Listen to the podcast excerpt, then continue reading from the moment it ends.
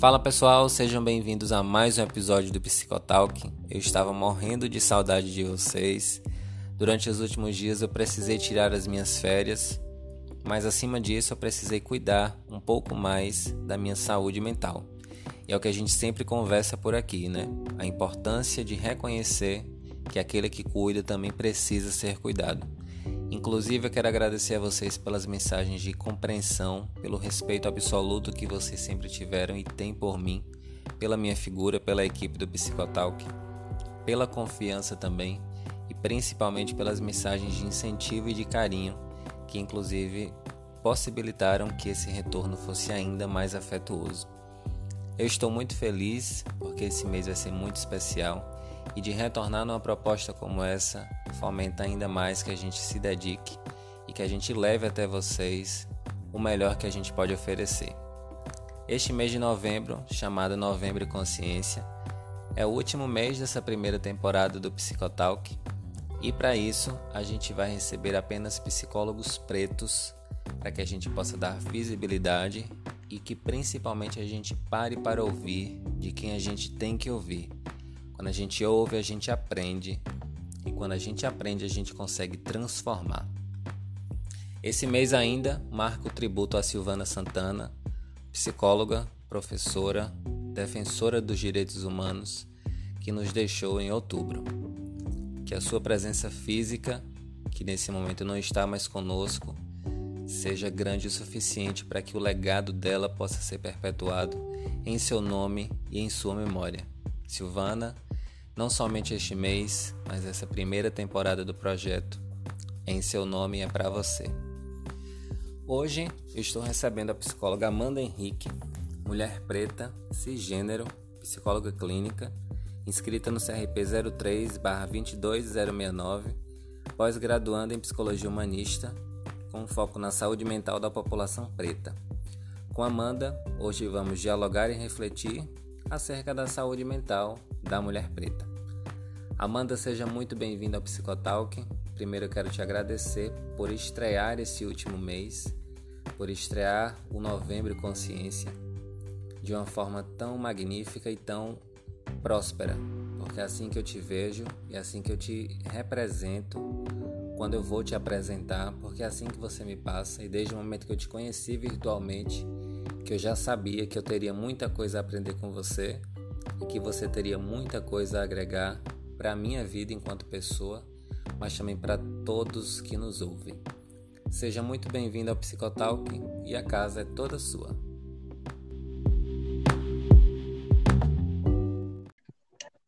Obrigada, Ilailson.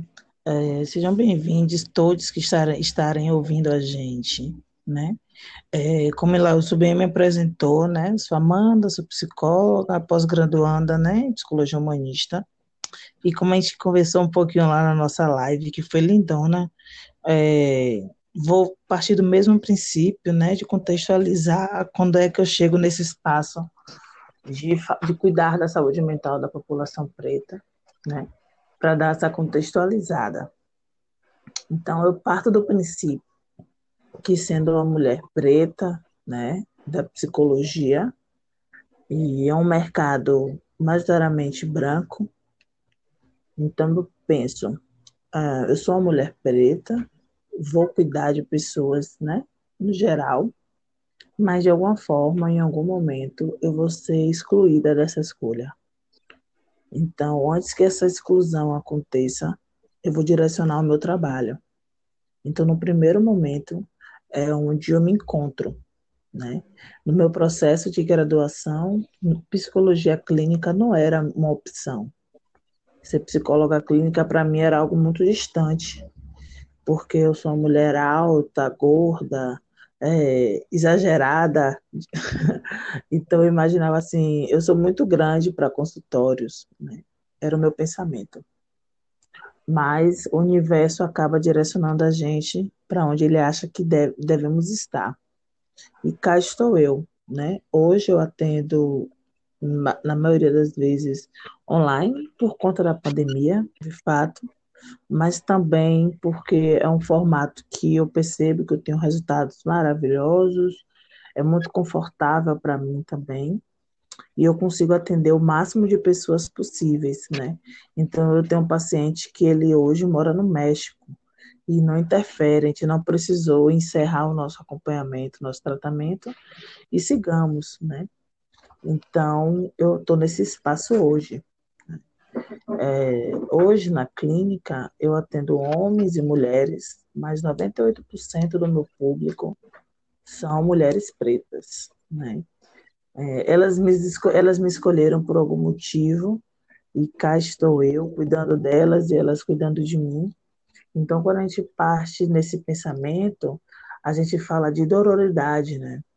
A gente fala do cuidado com a outra mulher preta, que dororidade está, é ligado diretamente à sororidade, né?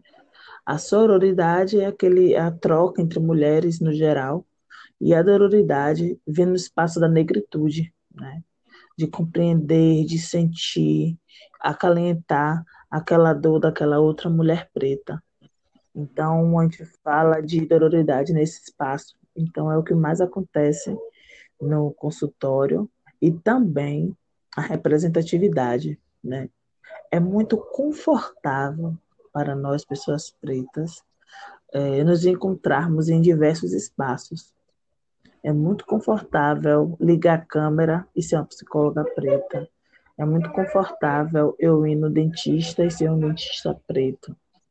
A gente fica mais é, acolhido, sente-se mais acolhido, né? Então, a gente enxerga os nossos naquele lugar de, de superioridade no, quando a gente fala no espaço de trabalho, né? No mercado de trabalho, onde hoje a maioria da população preta ela não está nos consultórios. A maioria da população preta ela não, ela não está nos, nas escolas como professores e etcétera. Infelizmente, a nossa maioria hoje ou está morta por conta da violência. Quando se fala de mulher, mulheres estão aí violentadas por conta da violência doméstica. Ou a gente também fala do espaço de presídio, né? Onde eles estão presos quando a gente pensa que o nosso presídio hoje ele é negro. Então, os nossos não estão, na maioria, no consultório. Muito pelo contrário. Então, quando essas mulheres chegam e me veem, é, um, é uma tranquilidade, né? Aquela coisa de falar, tudo bem, eu estou no lugar certo, com a pessoa certa, está tudo certo, né? Isso também não quer dizer que ela vai ter uma que ela vai me amar, que vai achar a psicóloga dela maravilhosa. Isso aí já entra em um outro espaço, né? Mas nesse primeiro momento, a representatividade, a dororidade é pontual. Acontece naquele exato momento, né? Então, hoje, esse é o meu trabalho, né, com essas mulheres. E no consultório, a gente vem muitas demandas, né? Não só relativa a atos racistas, mas no geral em situações é, muito pontuais que passam desapercebidas, né? É, fala-se muito de autoestima. Por que fala-se de autoestima, né? Porque a autoestima transcende. Você olhar no espelho e achar bonito o que você vê, falar, pô, legal, sou gata, sou maravilhosa, é bom também. Mas vai muito além disso, né? É, é você saber valorizar o seu potencial, é você saber se priorizar, estar no lugar de prioridade, né? Antes de se, se permitir a, a se reduzir para caber na vida do outro, você se coloca em posição é, de prioridade. Então, a autoestima fala sobre isso, né? Não só se olhar e achar tudo lindo, maravilhoso. Então, essa autoestima dessa mulher preta, quando ela é uma menina preta, uh, é totalmente modificado, né? Não é a beleza que, é, que, que, é, que está nas novelas, que estão nas revistas, que estão nos outdoors. Essa beleza não é, não é atrativa, né? Hoje, em dois mil e vinte, a gente já tem muitas mulheres pretas nas revistas, a gente tem Isa, a gente tem Preta Gil, a gente tem Camila De Luca, que é uma blogueira, várias pessoas interessantíssimas, inteligentíssimas e belas nas capas, né? Mas também não é algo comum. né? Agora está vindo muito, está mais constante, mas no geral ainda não está equilibrado, né?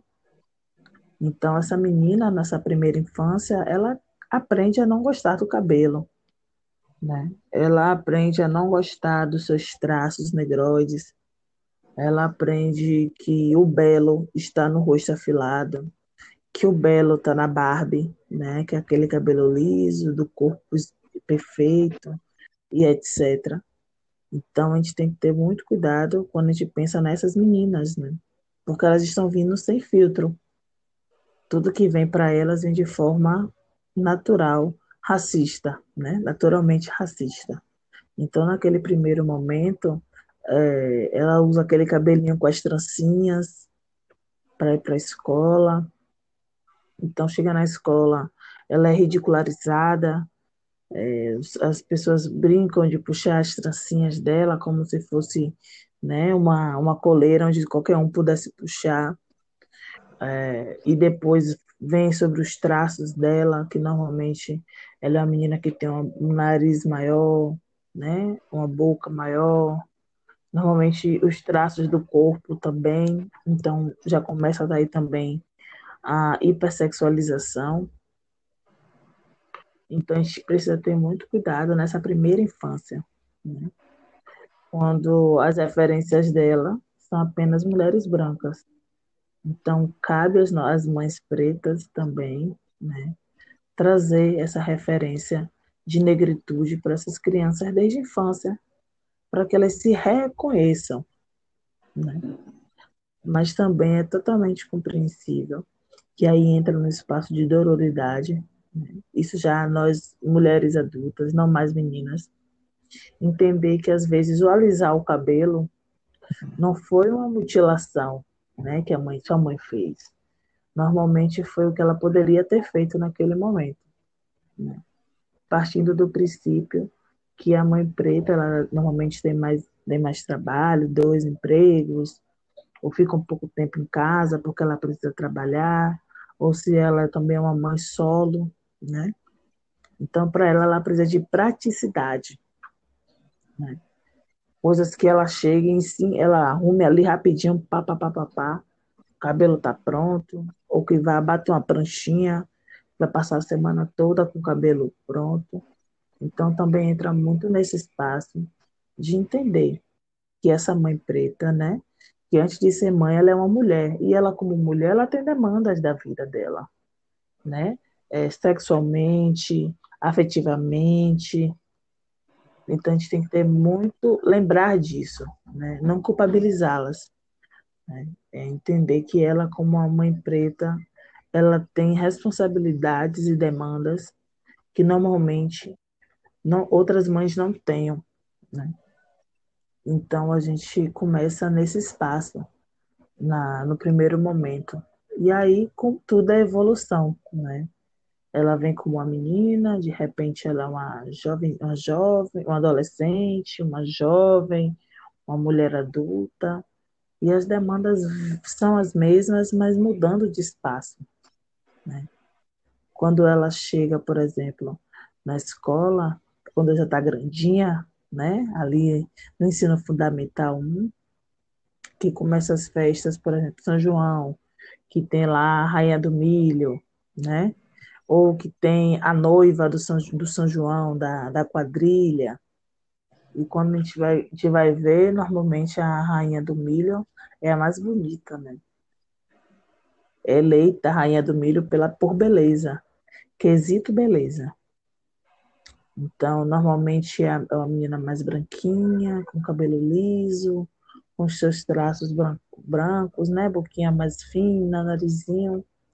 Esse é o perfil Da, da Rainha do Milho, né? Quando a gente vai para o perfil da noiva, da noiva do São João, não foge muito, mas aí acrescenta a menina mais descolada, né? Mais animada e etcétera. Mas vindo desse mesmo perfil estético. Mas quando você chega no folclore, né? Ou no carnaval, É, o pensamento é bem prático e objetivo de fantasiar essas meninas pretas de baianas de acarajé. Tudo bem, maravilhoso. Vá conhecer as histórias das baianas, né? Inclusive, a gente tem lá no Pelourinho um instituto que conta as histórias das baianas. Então, tudo bem, mas reduzi-las a apenas esse papel, estereotipando, é muito desconfortável, né? As meninas aprendem que a bonita é a Miss, é a princesa, né? Porque ela é linda, ela é plena, os homens babam por ela e etcétera. Diferente da baiana, né? Que a baiana resume-se à força, né? Então, e as meninas na, nessa primeira infância, elas não têm essa noção do que é a potência de, são, de estar representando a baiana de acarajé, né? Que é uma mulher, normalmente uma mulher preta, onde ela faz forças, ela faz, tem, precisa colocar a força física dela ali, né? Quando ela precisa bater a massa do acarajé, quando ela precisa arrumar o tabuleiro, então ela leva o tabuleiro na cabeça. Todas essas questões é, sociais que reduzem essas meninas pretas a esse espaço, como ainda assim que precisam ser fortes, né? E aí já começa esse espaço também, É, que as mulheres pretas se enxergam como fortaleza por completo, né? Elas não precisam demonstrar aquele afeto, ou que aquele afeto não adianta ela demonstrar porque não será, não será correspondido, porque mulheres pretas não precisam de afeto. Então, a gente acaba reduzindo a muito desses espaços. Eu acho que a gente está conseguindo ter, uma, ter um segmento. E eu gostaria de saber de você, Ilailson, se você tem algum questionamento para trazer para a gente, para acrescentar alguma pergunta.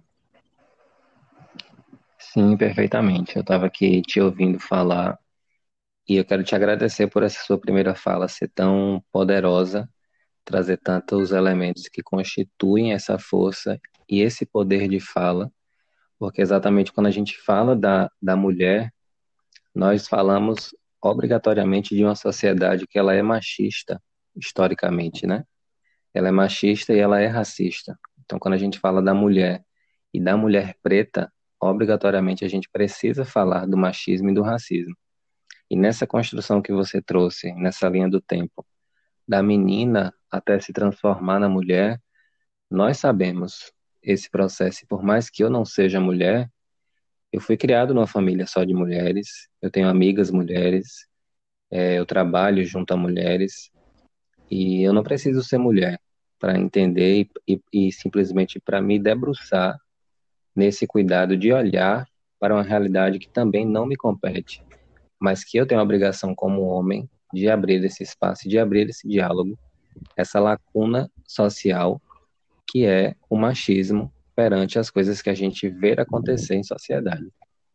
Então, quando você faz esse, esse recorte, essa construção da menina até a mulher, isso é muito rico, Amanda, porque isso nos abre assim, possibilidades de diálogo imensuráveis e que fazem falta no nosso dia a dia, nessa correria que a gente vive, nessa realidade insana de mundo que a gente está vivendo agora.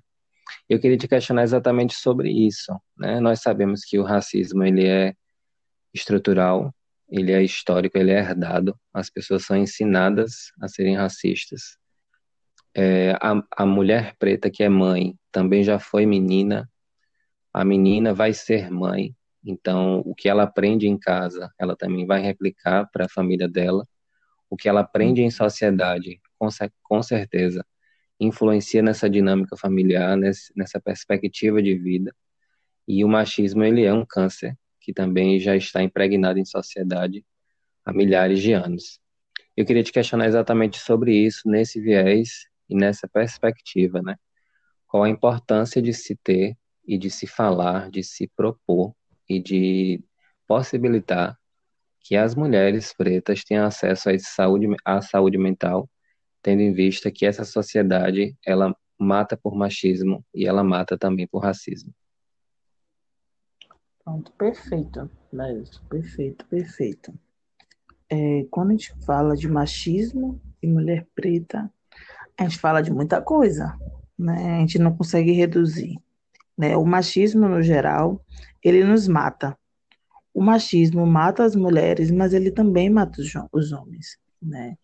É, a sociedade precisa estar atenta quanto isso, porque o machismo para um homem, ele também pode se tornar doentio, pode ocupar um espaço na vida dele é, que ocupe maior tempo e saúde mental, né? Aquela questão do self ideal e do self real, né?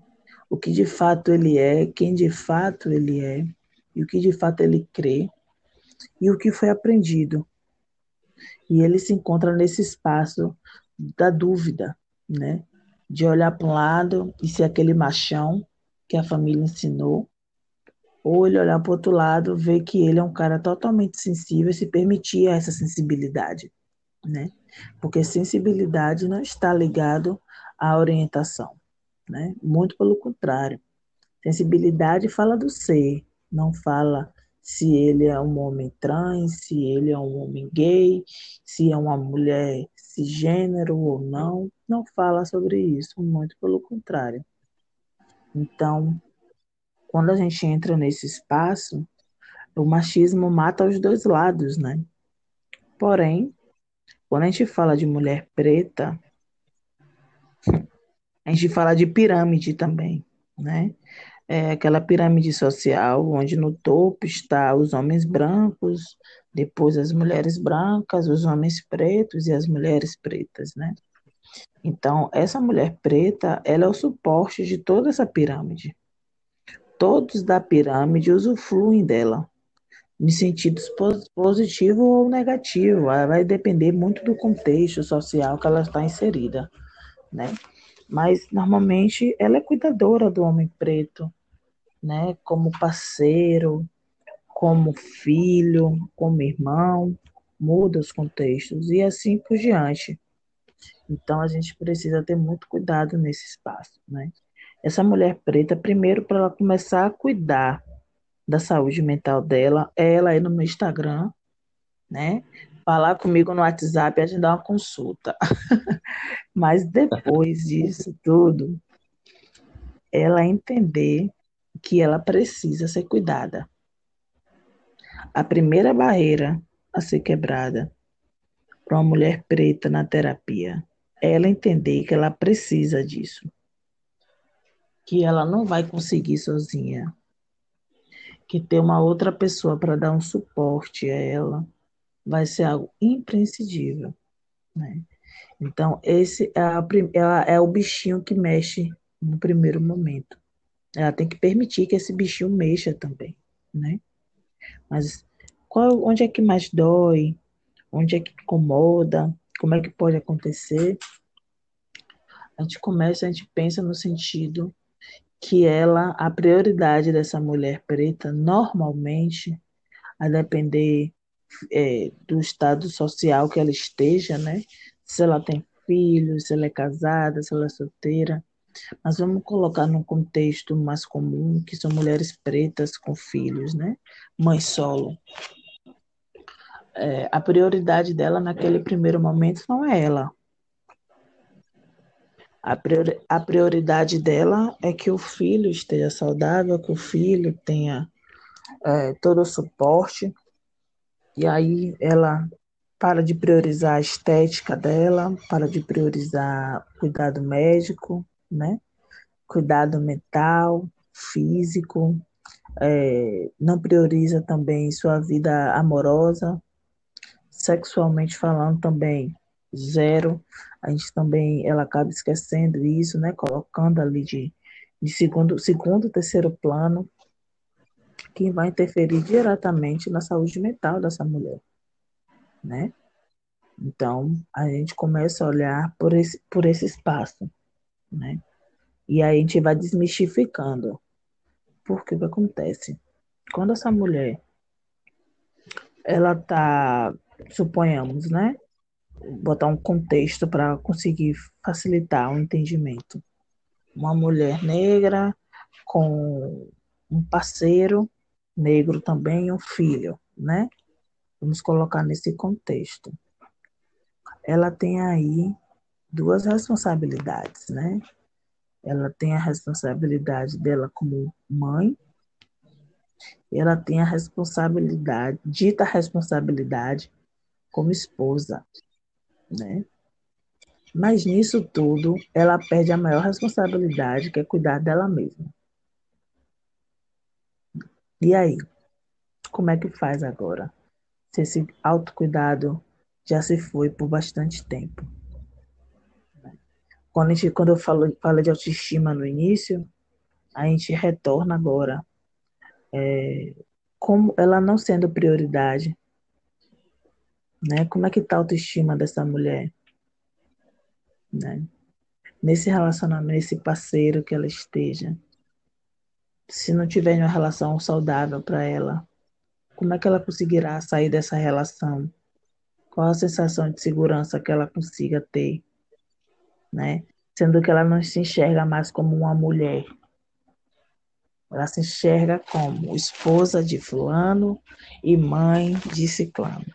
Ela não é dela, né? Ela é dos outros. Então, entendam que quando a pessoa chega nesse momento dela não ser dela, a caminhada, a caminhada foi para um lado completamente oposto do que deveria, né? Que ela deve ser quem ela é e ter tudo possível. Ser mãe, ser filha, ser tia, ser esposa, ser tudo que ela quiser ser e não deixando de ser mulher. Então, a gente começa aí nesse espaço, né? E também, quando a gente fala no contexto que a mulher é forte, que a mulher aguenta essas, essas, essas questões emotivas, né? Um relacionamento que termina e aquela mulher fica muito mais sensibilizada. No normal, não se tem tanto cuidado com ela, porque acredita que ela suporta, assim, aquela dor, né? É, tem, os dados estão aí na internet com muita facilidade, né? Violência doméstica, muitas mulheres são violentadas, mas a sua maioria são mulheres pretas, né? Nos partos, no SUS, o SUS é nosso, sim, né? É, mas que há é, profissionais no SUS, em qualquer outro lugar, que também há essa, essa falta de cuidado com essas mulheres pretas, né? Não é à toa que muitas delas têm filhos nos corredores, têm, têm filhos nas praças, em frente aos hospitais, né? Por que isso acontece? Porque acredita que aquela mulher ela ainda suporta mais um pouquinho, né?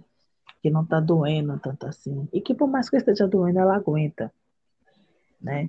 Então, a gente acaba entrando no espaço do racismo institucional. Então, a gente começa a olhar por esse, por esse lugar, onde todo mundo, a maioria das pessoas, vê essa mulher como uma grande fortaleza, como um grande baluarte. E que, na verdade, não é. Ela pode ser, sim, quando ela precisar ser. Ninguém precisa ser forte o tempo inteiro, né? Ser forte o tempo inteiro cansa, né? Estar postos o tempo inteiro cansa, né? É, reduzir a sensibilidade cansa também. Você so- sofrer por algo e fingir que nada aconteceu é muito desgastante. E saúde mental, quando a gente fala, né, da qualidade da saúde mental, ela é junção, ela é soma, né? Então, é um evento aqui, um evento amanhã, uma frase dita aqui, um gatilho em um filme. E quando a gente vê, essa mulher já está totalmente é, desorganizada, né? No sentido que ela não, já não tem valores, já não tem expectativas, ela só está ali existente. Só está ali viva, vivendo um dia, os dias como se podem viver, não vivendo os dias como ela merece viver, entende? Então a gente começa a falar por esse lugar. E quando a gente fala de, de machismo, é uma pauta que se fala muito, mas as pessoas não conseguem enxergar com a verdadeira sensibilidade, né? O machismo, gente, é, é, é até bom a gente conseguir classificar para as pessoas poderem entender, né? O machismo, na verdade, é o que os homens estão no poder, né? Estejam soberanos, né?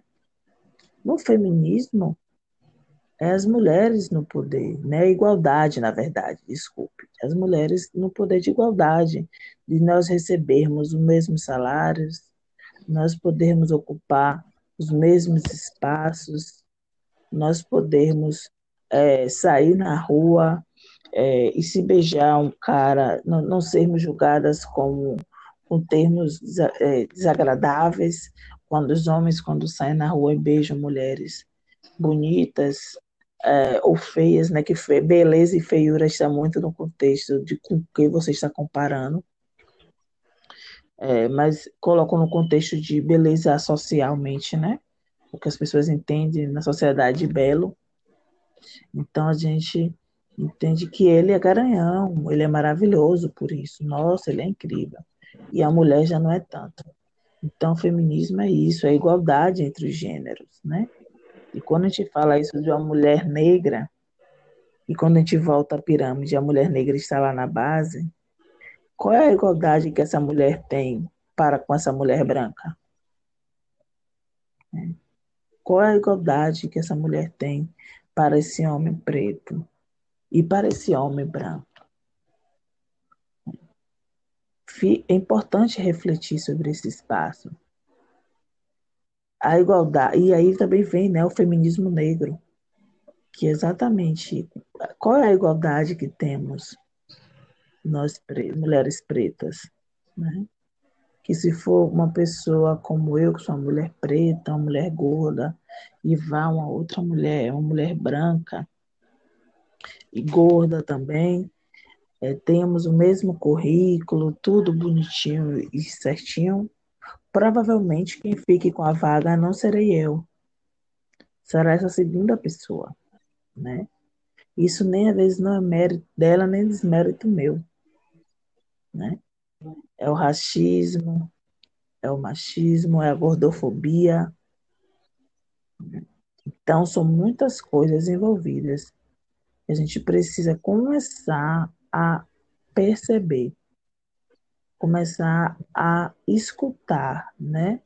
Porque o que acontece? Se as pessoas não falam, né? Os outros não ouvem, não entendem, né?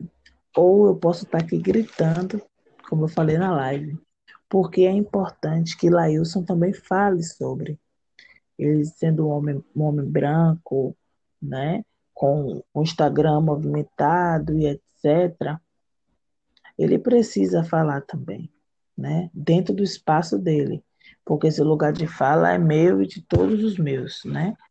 Mas eu posso gritar, espernear aqui, e algumas pessoas não vão ouvir minha voz. E talvez ele fale ali sussurrando, e as pessoas, no mínimo, talvez se incomodem, né? E isso não é porque eu sou muito boa ou muito ruim, e assim também com ele. Mas que as pessoas escutam quando homens brancos falam, né? Homens brancos têm esse lugar. Então, quando se é um homem branco antirracista, né? Ou se está nessa caminhada, ele precisa falar para que os outros perto dele consigam enxergar dessa mesma forma. Porque se eu cá gritando, não estão ouvindo, que ele vai sussurrando, fazendo algum tipo de mudança, né? Sendo antirracista, divulgando páginas, potencializando é, é, personalidades da negritude dentro de várias áreas. Então, cada um vai fazendo um pouquinho aquele trabalho da formiguinha, né? Eu pego um pedacinho aqui, você pega outro pedacinho ali, e quando a gente se dá conta, a gente fez um formigueiro inteiro. Então, a ideia é justamente essa, que as pessoas comecem a se mobilizar, né? As pessoas comecem a se incomodar, porque parece ser muito natural é, mulheres negras estarem submissas a outras pessoas, parece ser muito natural, né? É, é, as pessoas acham natural você chegar em um restaurante e todos os funcionários serem negros. E aquele, normalmente tem alguns restaurantes que tem é, recepcionista, mas quando você olha a recepcionista é uma pessoa branca. Mas quando você olha para o resto da equipe, são pessoas pretas. A gente tem que parar de normalizar essas situações, né? Não é comum. Não deveria ser, pelo menos, né? Então, esses, o, o que tem que mudar mesmo é a sensibilidade para com que olhamos as coisas. Não ficarmos nesse lugar de conforto, de que está tudo bem, de que ah, é assim mesmo, não tem muito o que fazer, é assim desde sempre. Mas desde sempre é sempre moldável. Nada é fixo, né? Nós somos pessoas moldáveis e as situações também são moldáveis. Mas para isso a gente precisa se permitir a essa modelagem. E se essa modelagem acontece no consultório, que também precisa se permitir, né? Porque a pessoa ali no tratamento psicológico, né, fazendo as suas sessões bonitinhas, ela precisa se permitir a estar em terapia. Ela precisa se permitir a falar de lugares que dói, de falar de momentos que vivenciou e tudo que quiser falar, que é o espaço dela. Mas a gente precisa ter esse cuidado. Começar a falar, a ouvir, a ler, né? Somos aprendizes da vida toda. Então, a vida toda a gente tem que estar aprendendo. Tem muitos livros incríveis, né? Tem aquele manual antirracista de Djamila, que é um livro incrível, que é aquele, é aquele tipo de livro que todo mundo deveria ler. Não é à toa que é um dos livros mais vendidos no Brasil, porque, de fato, é um livro de leitura fácil, rápida e muito objetiva. As, vocês serão duas pessoas, uma pessoa antes do manual e uma pessoa depois do manual, né? E como Ilailson trouxe, é, que ele falou sobre o racismo estrutural, né? Aquelas, como a gente falou na live também. Há muitas coisas que a gente não consegue descrever, mas eu e os meus, nós sentimos. A gente não consegue explicar. Talvez eu passe horas tentando te explicar porque eu senti que aquele momento foi um momento racista, mas talvez a outras não consigam entender, né? Aí entra naquele espaço da, do, mimimi, do mimimi, do, do exagero e etcétera. Mas a dor, a dor que dói em mim normalmente não vai doer em Lailson, né? Ou em outras pessoas. Ele pode tentar compreender, né? Pela, por uma questão de empatia. Né? Falar, pô, realmente, mas a dor real, eu e os meus sentem, né? É tanto que quando a gente vê alguns filmes, algumas séries de violência, né, contra pretos, a gente fica completamente mobilizados no, no geral. Porque aquilo mexe em um lugar é, ancestral, de fato. Entende? Então, o ato mais modificador que vamos fazer, que todos precisam fazer, é, primeiro, conhecer. Estudar sobre. E não é estudar para fazer tese, não, estudar para a vida. A gente aprende, a gente, a gente, a gente aprende a se reeducar, né? Fazer terapia, autoconhecimento, autoconhecimento liberta, né? Te tira daquela zona de, de, de conforto, né? Você está ali naquele lugar onde você acha que é tudo lindo, tudo perfeito. Mas após isso, você percebe o quão desconfortável você foi por tanto tempo, né? O quão você pode mudar. Então, é basicamente isso. Eu acho que eu consegui te responder. Você respondeu, você deu uma aula, você trouxe, você trouxe mais outros questionamentos de uma forma muito primorosa, de uma forma muito lúcida. E é como você falou, né? Às vezes, é, pessoas eu acho lamentável e muito equivocado as pessoas precisarem justificar que estão sofrendo racismo. A sociedade obriga que as pessoas façam isso. Então, eu acredito e eu tenho certeza, sim, eu quero deixar muito claro aqui hoje, aproveitar a sua presença e a oportunidade de visibilidade que o Psicotalk tem aqui no Spotify, é de dizer isso mesmo, que o racismo ele não tem que ser justificado por quem o sofre, ele tem que ser combatido por quem sofre e por quem o faz. E não somente por quem o faz, mas por toda a sociedade em si. O racismo ele não tem que ser justificado, ele precisa ser combatido.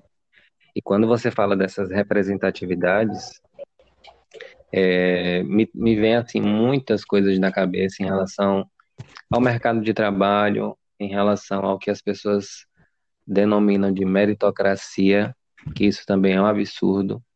Nós vivemos num país que é um país de terceiro mundo, ele é o país das desigualdades, e a desigualdade no país que a gente vive, ele tem cor, e ele tem gênero também.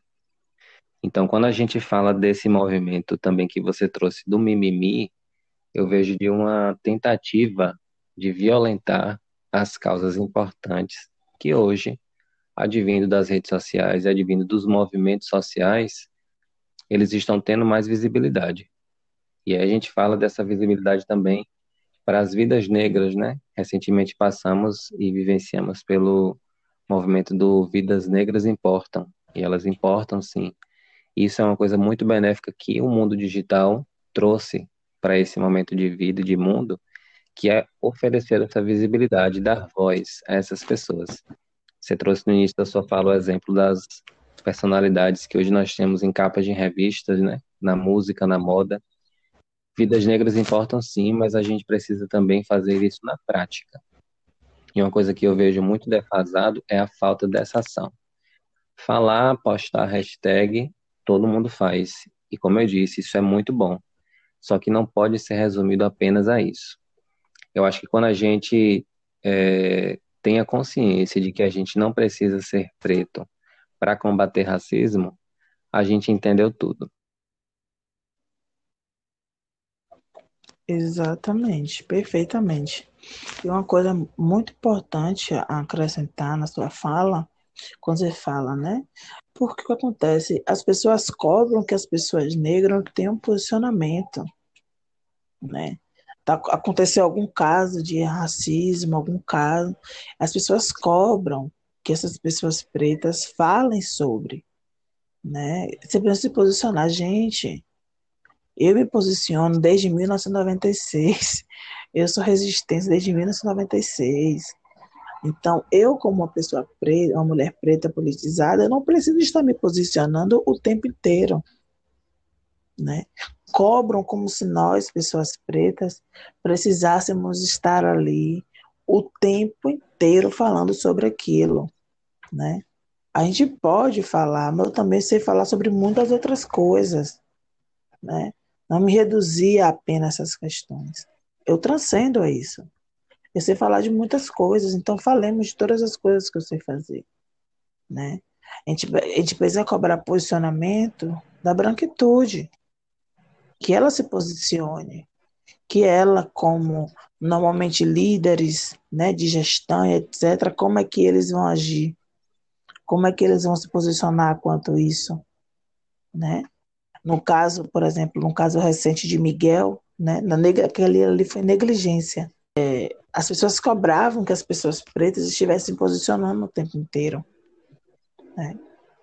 Mas, naquele momento, a gente estava sofrendo por a perda de uma criança preta, né? E, esse, e essa cobrança excessiva em cima da gente é, é doentia, né? Como se só, como só os meus e eu precisássemos falar sobre isso. Todo mundo precisa. Todo mundo precisa combater, inclusive, e pontual a branquitude, entender esse espaço que ela está, né? Então, ter muito, ter, delimitar isso é muito importante. A gente precisa entender que as pessoas vão falar, né? eu, como uma mulher preta, na minha vida pessoal, para além da, de psicóloga, eu vou falar, né? Eu vou estar em resistência, eu vou estar sendo ativista. Mas tem momentos que não, tem momentos que eu só sou Amanda, que eu evito ver, ver postagens em redes sociais nessa temática, né?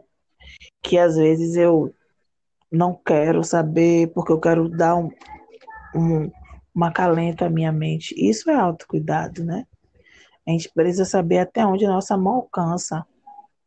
Então, a gente vai tendo, a gente precisa ter esse equilíbrio, né? E não só para, isso também, não só para pessoas pretas, mas no, no geral, as pessoas precisam aprender a fazer equilíbrio de rede social, né? Fazer um bom e velho detox, né? Tirar a galera que está ali, que não acrescenta nada, começar a procurar é, influenciadores ou páginas que de fato acrescente na vida, né? Que, que mesmo que sejam pessoas do humor, por exemplo, que seja um humor saudável, né? Que a gente consiga rir de coisas que a gente não esteja ferindo outras pessoas. O humor, ele precisa ser saudável para todo mundo. Porque se você, você um, um exemplo, né? Você é uma pessoa magra, está rindo de uma pessoa que é gorda, você está sendo gordofóbico. E é importante a gente dar nome aos bois, né? Dar nome a cada, a cada o que está sendo. Né? Se você é uma mulher, uma mulher é, e fica rindo, é, por exemplo, de uma outra mulher, porque esteticamente você não acredita que ela seja bonita, né? Cadê a sororidade que você coloca lá, hashtag sororidade? Entende? É que, como você bem colocou, é importante, importante textão, é importante, sim, é maravilhoso. O selfie real todo mundo deixa trancada em sete chaves.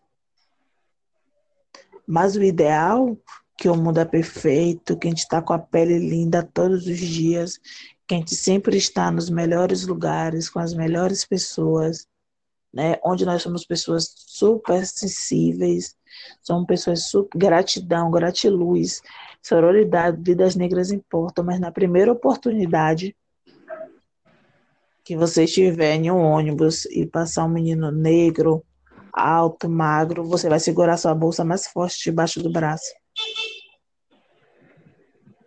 Então a gente precisa sair da rede social, sair da hashtag e vir para a vida, para a vida real, né? Porque hashtag ali, a gente, a gente continua vendo que as pessoas negras são as mais mortas, que as mulheres negras são as mais violentadas, são as mais abandonadas, né? A gente vê também que o nosso presídio continua sendo um espaço preto, exceto os de colarinho, que os de colarinho a gente nem vê onde é que está, se é que é preso, né? Então, a gente tem que partir desse lugar de que a hashtag não mudou nada, continua no mesmo espaço, né? Então, essa sua fala, isso é perfeita, perfeita, super pontual, para as pessoas começarem também a começarem a enxergar é, que a rede social só não resolve. Não adianta a gente botar lá vidas negras, não usar o Instagram naquele dia, mas quando a gente vê um, um, uma coisa na internet, a gente estereotipar aquele homem, aquele homem negro, né? Que homem negro é alto, bonito, sexual, bem dotado, etcétera, né? Que é da... Vendo uma mulher também. Então, precisa se mudar aqui fora para depois mudar, de fato, a rede social. E aí, tudo, agora você falou, você complementou e falou tudo, porque eu ia falar desse local de privilégios que eu tenho, exatamente de usar isso, tudo que a gente prega também no online. Eu tenho meus privilégios locais, como empresário, como publicitário, de psicologia, eu sempre tenho essa visão no sentido de, de trazer para perto de mim, até mesmo antes de mim, sei que jamais teria uma oportunidade que eu teria, com muita facilidade, inclusive. Então, hoje eu ocupo espaços e lugares que eu reconheço, que eu tenho acesso por facilidade e que eu nunca vou saber o que é não ter acesso a algo. Eu nunca vou saber o que é sofrer racismo. Eu nunca... É, o que é que as pessoas sentem ao serem vistas e alguém segurar a bolsa com mais força, como no restaurante, por medo de quem vai me receber. As pessoas e constrangê-las quando eu chego num local hoje, dentro dos meus privilégios que eu tô te falando agora, e perguntar, uhum. porque não tem nenhum preto. E depois que eu comecei a adotar isso como hábito, eu fui percebendo que, que esse movimento ele é aprendido e que da gente se posicionar, mas também da gente estar muito disponível a psicoeducar como profissionais da psicologia. Porque tem gente que perpetua o racismo sem saber que está sendo racista. Então é um trabalho é, árduo, é um trabalho significativo, mas que ele não anula é, a mediocridade que a sociedade está embasada com a violência velada que está em sociedade, principalmente daquelas pessoas que dizem que existe acesso, ou que, por exemplo, eles não precisam das cotas para ter acesso à educação. Então, quando você ocupa um espaço desse, que você está ocupando aqui ao meu lado hoje, justamente nesse meu sentido e nesse meu psicólogo, e de falar a você que você é uma mulher que, não é, que você não é resumida, você não é uma mulher resumida a estar dentro de padrões que a sociedade impõe, e aí eu volto naquela linha do tempo que você mesma costurou, da menina à mulher. Os nossos é independente de existência, de gênero, independente de cor, independente de classe. Nós precisamos olhar para os nossos da mesma forma como a gente quer ser olhado, além disso, como a gente também queria que alguém fizesse por nós. Porque a ignorância não há mais espaço para que isso seja tão, tão repugnante, tão impregnado dentro de nossas casas. E às vezes a gente se pergunta, o que é que a gente pode fazer para combater o racismo, ou o machismo, ou a misoginia, ou a gordofobia, ou a homofobia. Às vezes a gente acha que são coisas mirabolantes, que a gente só vai ter que fazer causas enormes lá fora. Mas a gente esquece que a mudança começa dentro da nossa própria casa, com as pessoas que estão do nosso lado, com as pessoas que moram com a gente. Então, Amanda, eu quero lhe agradecer mais uma vez por você ter aceitado o convite de estar aqui hoje. Como eu te disse na nossa live, né, que como você falou, foi lindona e foi mesmo... que eu tenho muito orgulho de receber profissionais do seu calibre. Eu tenho uma sorte, na verdade, muito grande de sempre ser apresentado pelo universo e pelas forças que nos regem, a ser apresentado sempre às pessoas certas. E quando a gente para para te ouvir, a gente aprende e a gente lembra de muita coisa, e isso eu digo por mim em primeira pessoa. Eu aprendi e reafirmei tudo o que eu vi. Nesses meus cinco anos de graduação em psicologia, eu reafirmei todo o meu compromisso social, como eu quero ter como futuro psicólogo, e não apenas me taxar como psicólogo clínico. Às vezes eu serei o psicólogo clínico, mas eu quero exercer e cumprir a minha profissão e a minha missão como psicólogo. Eu acho que é isso que a gente precisa se apegar, e te ouvir falar é, confirma e reafirma todo esse meu propósito como estudante. Muito obrigado por você ter aberto aqui o nosso mês Novembro Consciência de uma forma tão única, de uma forma tão linda e tão poderosa como você fez. E você volta, e eu quero que você volte quando você quiser e a partir principalmente do próximo ano, porque na minha casa cabe todo mundo, tá bom? Para mim, sempre será uma honra, né? Retornar. Um filho, a casa sempre torna. Eu, como eu te falei também, sinto-me lisonjeada em ter sido convidada, em ter sido é, a primeira, né? A abrir esse mês de novembro, que é um mês super potente, super importantíssimo para todos nós, né? É um mês que a gente precisa refletir sobre e falar sobre nossa potência, né? Não falar só sobre números de mortes e etcétera, mas focar na nossa potência, quantos profissionais incríveis nós temos, o quão de positivo falamos, né? Mostrar o lado da nossa realeza, de fato, que é vendido só aquela, aquele sofrimento, mas vender da realeza também. Então, eu que agradeço sempre. Espero que todos que ouçam esse nosso podcast sintam-se mobilizados e entrem nesse espaço de reflexão, porque a ideia é essa, refletir para mudar, né? A mudança vem após uma reflexão. A gente não se percebe nesse espaço de ouvinte e pensante, a gente reforça esse racismo que está aí da vida inteira estrutural. Então, muito obrigada. Conte sempre comigo, o que a gente precisar, estaremos aqui. Eu convido também a todos que ouçam, venham ouvir essa nossa conversa aqui, que me procure no Instagram também, lá tem muito conteúdo interessante, modéstia à parte, mas muitas coisas boas, que eu consigo ajudar muitas pessoas de uma forma uh, rápida, prática e objetiva, né? No arroba psipreta, underline Amanda. Então, me procurem lá, procurem lá, Wilson, também, que é um trabalho lindo, ouçam todos os outros podcasts que, que virão, os que já estão na plataforma. E muito obrigada. Que honra.